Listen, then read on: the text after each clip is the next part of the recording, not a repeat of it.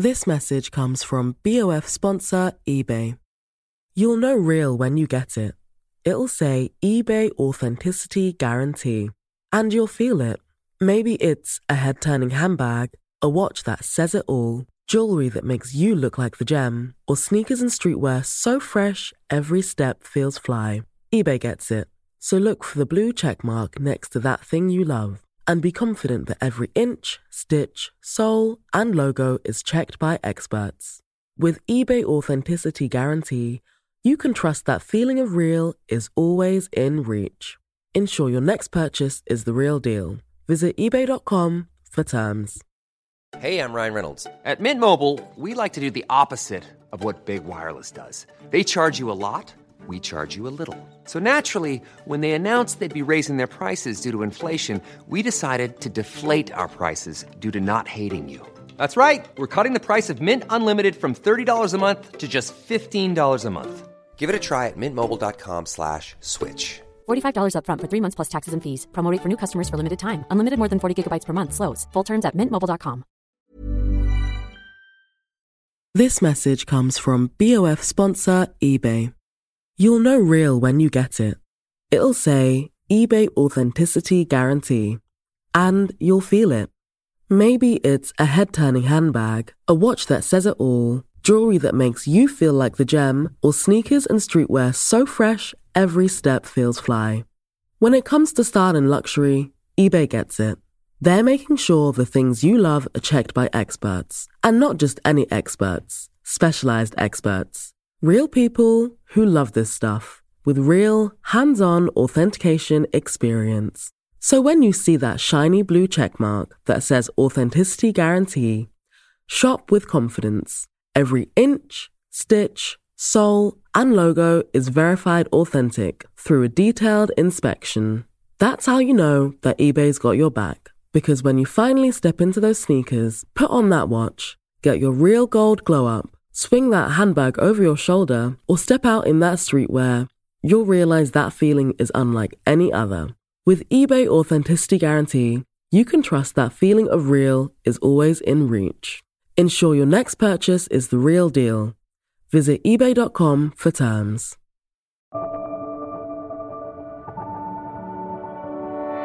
Hi, this is Imran Ahmed, founder and CEO of the Business of Fashion. Welcome to the BOF podcast.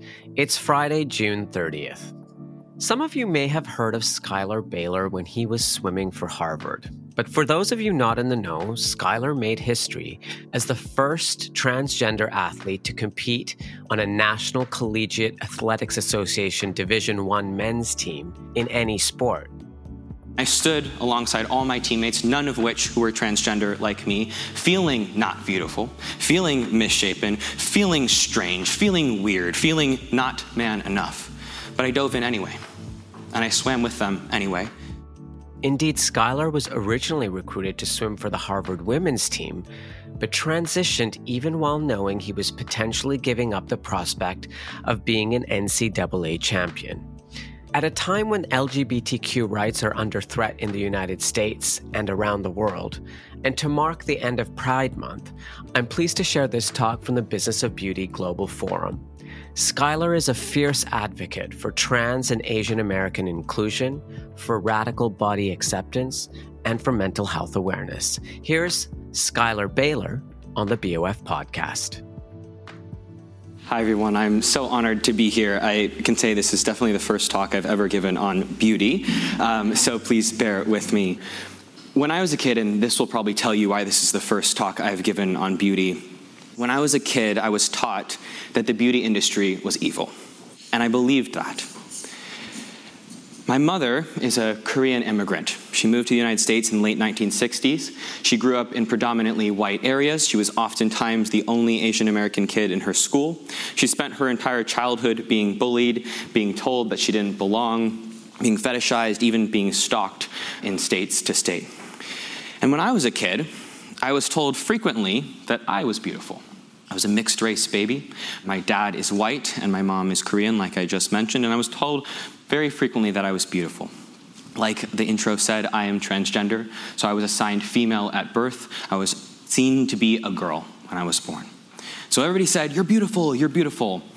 And my mom, having had her own experience of being fetishized, of being put in this box of womanhood, taught me very young that that compliment wasn't always a compliment.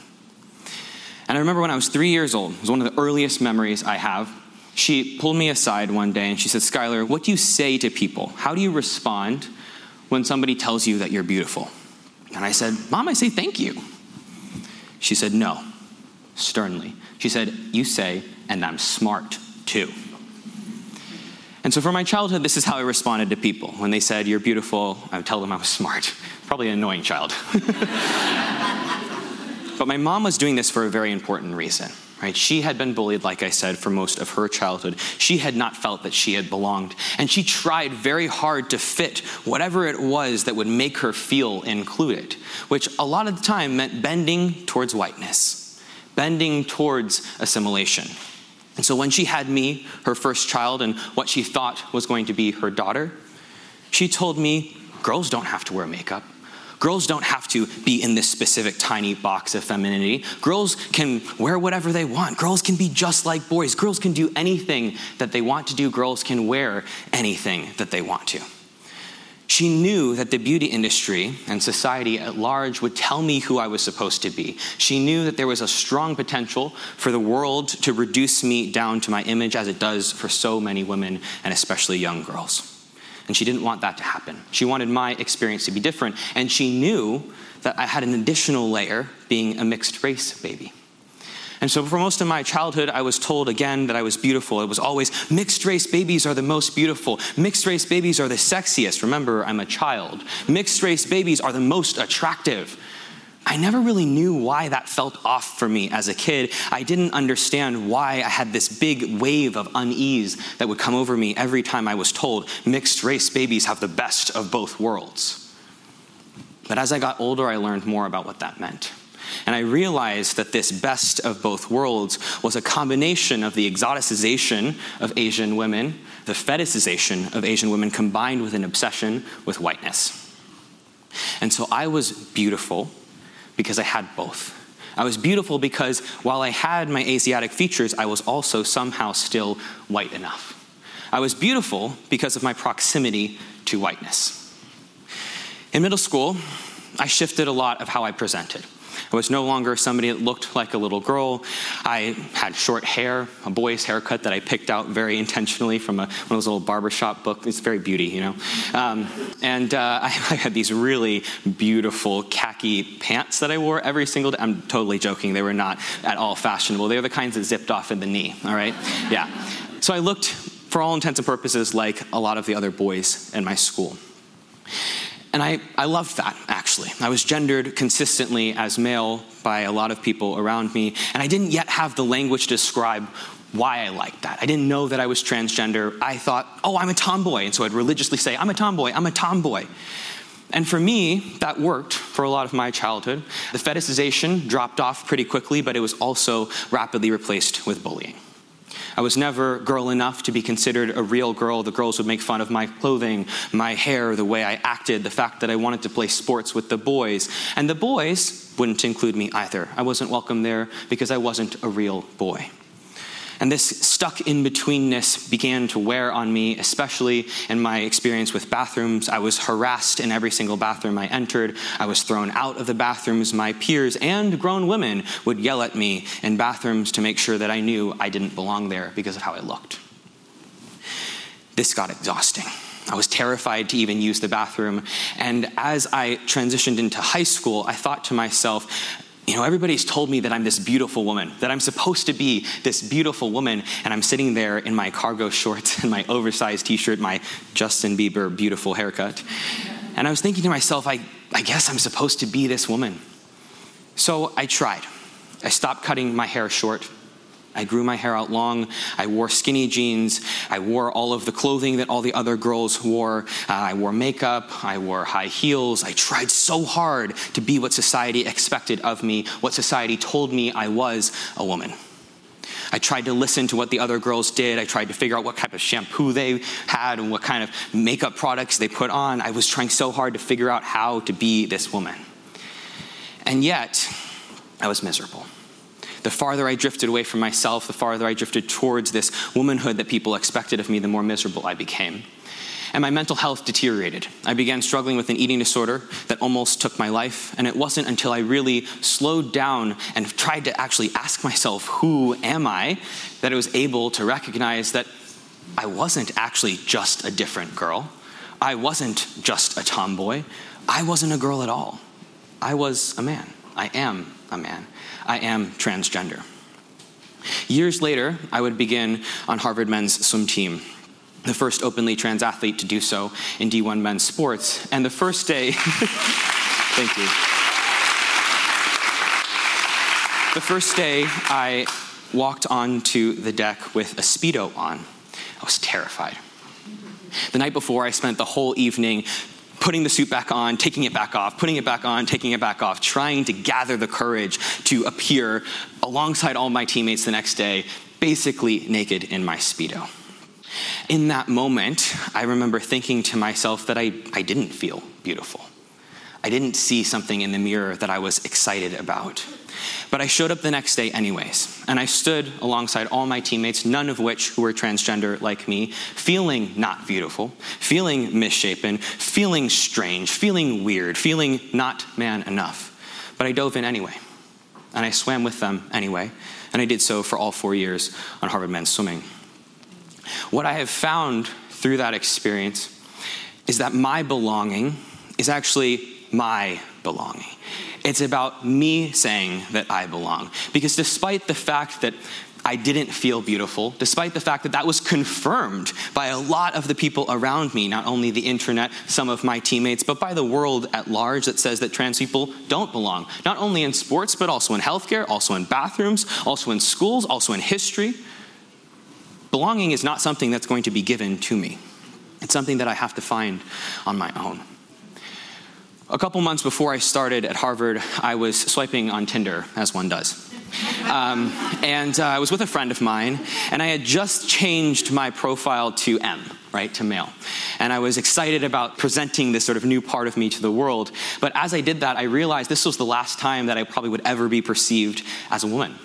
And so with my friend, I decided to give it one last hurrah. So I changed my profile back to an F, and I changed all my photos to photos of me, quote, as a woman. And that night, just kept swiping right on everything. Okay, we swiped right on every single profile, many that did not deserve that. But, anyways, we did a lot of swiping right. Okay, and uh, within minutes of starting this, there were tens of maybe hundreds of matches, tens of messages, some a little bit more crass than others. But not taking it seriously, me and my friend just laughed as we read these messages. And then I sort of accidentally repeated that experiment years later when I was having my profile back as M and then all my photos look like I do now for the most part. And I did the same thing. And I just wanted to see how many matches I would get if I just swiped right on everything. And I think I got about five. And the juxtaposition I want to share with you is that before I transitioned, when I was perceived as an Asian woman, I was exoticized, I was fetishized, I was sought after. And this corroborated what a lot of data actually shows about beauty and about desirability, which is that Asian women, along with white men, are seen as the most highly desired category, whereas Asian men, along with black women, are seen as the least desirable. A lot of that is due to the way that white supremacy works, right? And so, what I've learned, I've spent 27 years in this body, but I feel like I have been perceived as several lifetimes worth of people as woman, as man, as gay, as straight, as Asian, as white, as what even are you? But I've learned that the way that I look has a very big impact on how people treat me. Today I have a short haircut, but yesterday it was long. It was an absolute mess. I was wearing bright uh, rainbow colored Crocs. I was wearing shorts that were half purple and half green. And I know that if I had shown up there today, you all would have assigned a different amount of value to me. I'm not wearing a suit today because I love suits. In fact, you can ask my wife, I hate wearing suits. I'm wearing it because I want you to trust me. I want you to see me as professional. I want you to read my opinion as something that is to be valued. So many parts of my way of showing up in the world, so many parts of my identity are ways that other people use to dismiss me, to say that I don't belong, to say that I don't have value. As a queer, transgender, Korean American, Asian American, mixed race man, I'm often discounted. And so belonging has been complicated, especially when you think about beauty, because I've actually had to change pieces of how I show up in the world. I've had to conform my beauty to a certain way to feel safe and to be valued. And what I want to ask of you all is how can we shift the beauty industry as a whole and society as a whole so that kids don't think that the beauty industry is evil? So that they see themselves in the beauty industry, so that they actually understand that they can expand into their own beauty as opposed to contract. The beauty industry and beauty as a whole, I think society demands that we conceal parts of ourselves, that we constrain ourselves, that we hide pieces of our truth, not only from other people, but also from ourselves. And what I want from you all, and what I want from the world, is for us to be able to dive into a beauty that originates at every single person so that nobody has to stop being themselves, so that nobody has to show up and change who they are in order to feel like they belong. Because in reality, I think that everybody has beauty, and I know how trite that statement is, but if we think about beauty as actually originating from activism, okay, and I mean that originating from activism, understanding that we actually, beauty is meaningless if we don't have our people here to experience it together. What I mean by that is how can we care about beauty if trans kids have no health care? How can we care about beauty if black folks are being murdered for being black? How can we care about beauty if trans people are being murdered for being trans? How can we care about beauty if Iranian girls are being poisoned in school and Afghan girls can't even go to school? How can we care about beauty without fundamental rights?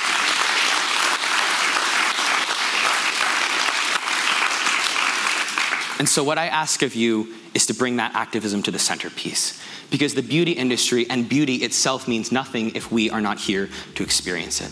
So, create a world where all of us, every single person, including those who are historically undervalued, historically dehumanized, where all of us have a place in the beauty industry. Thank you so much. The BOF podcast is edited and produced by Emma Clark and Eric Bria in the BOF studio team.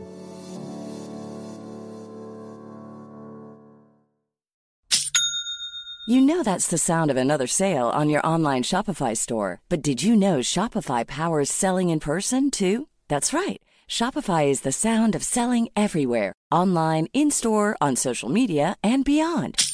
Shopify POS is your command center for your retail store. From accepting payments to managing inventory, Shopify has everything you need to sell in person. With Shopify, you get a powerhouse selling partner that effortlessly unites your in person and online sales into one source of truth. Track every sale across your business in one place and know exactly what's in stock. Shopify helps you drive store traffic with plug and play tools built for marketing campaigns from TikTok to Instagram and beyond. Plus, Shopify's award winning 24 7 help is there to support your success every step of the way. Do retail right with Shopify. Sign up for a $1 per month trial period at shopify.com slash BOF, all lowercase. Go to shopify.com slash BOF to take your retail business to the next level today. Shopify.com slash BOF.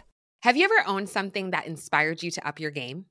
For me, I got a chef grade range recently, and now I'm cooking new things every single night. Seriously, no cuisine is off limits. The point is, when we own exceptional things, they inspire us to do exceptional things.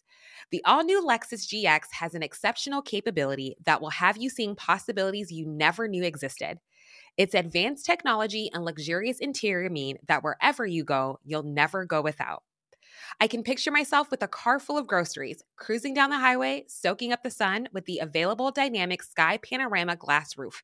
Ah, pure bliss. Live up to the all new Lexus GX Luxury beyond limits. Experience amazing at your Lexus dealer.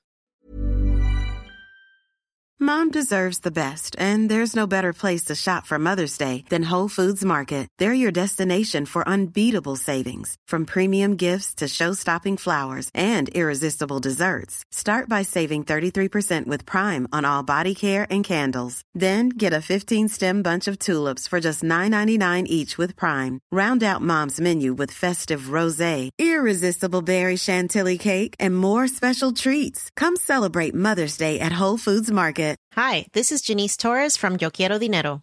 From a local business to a global corporation, partnering with Bank of America gives your operation access to exclusive digital tools, award winning insights, and business solutions so powerful you'll make every move matter. Visit bankofamerica.com slash banking for business to learn more. What would you like the power to do? Bank of America NA, copyright 2024.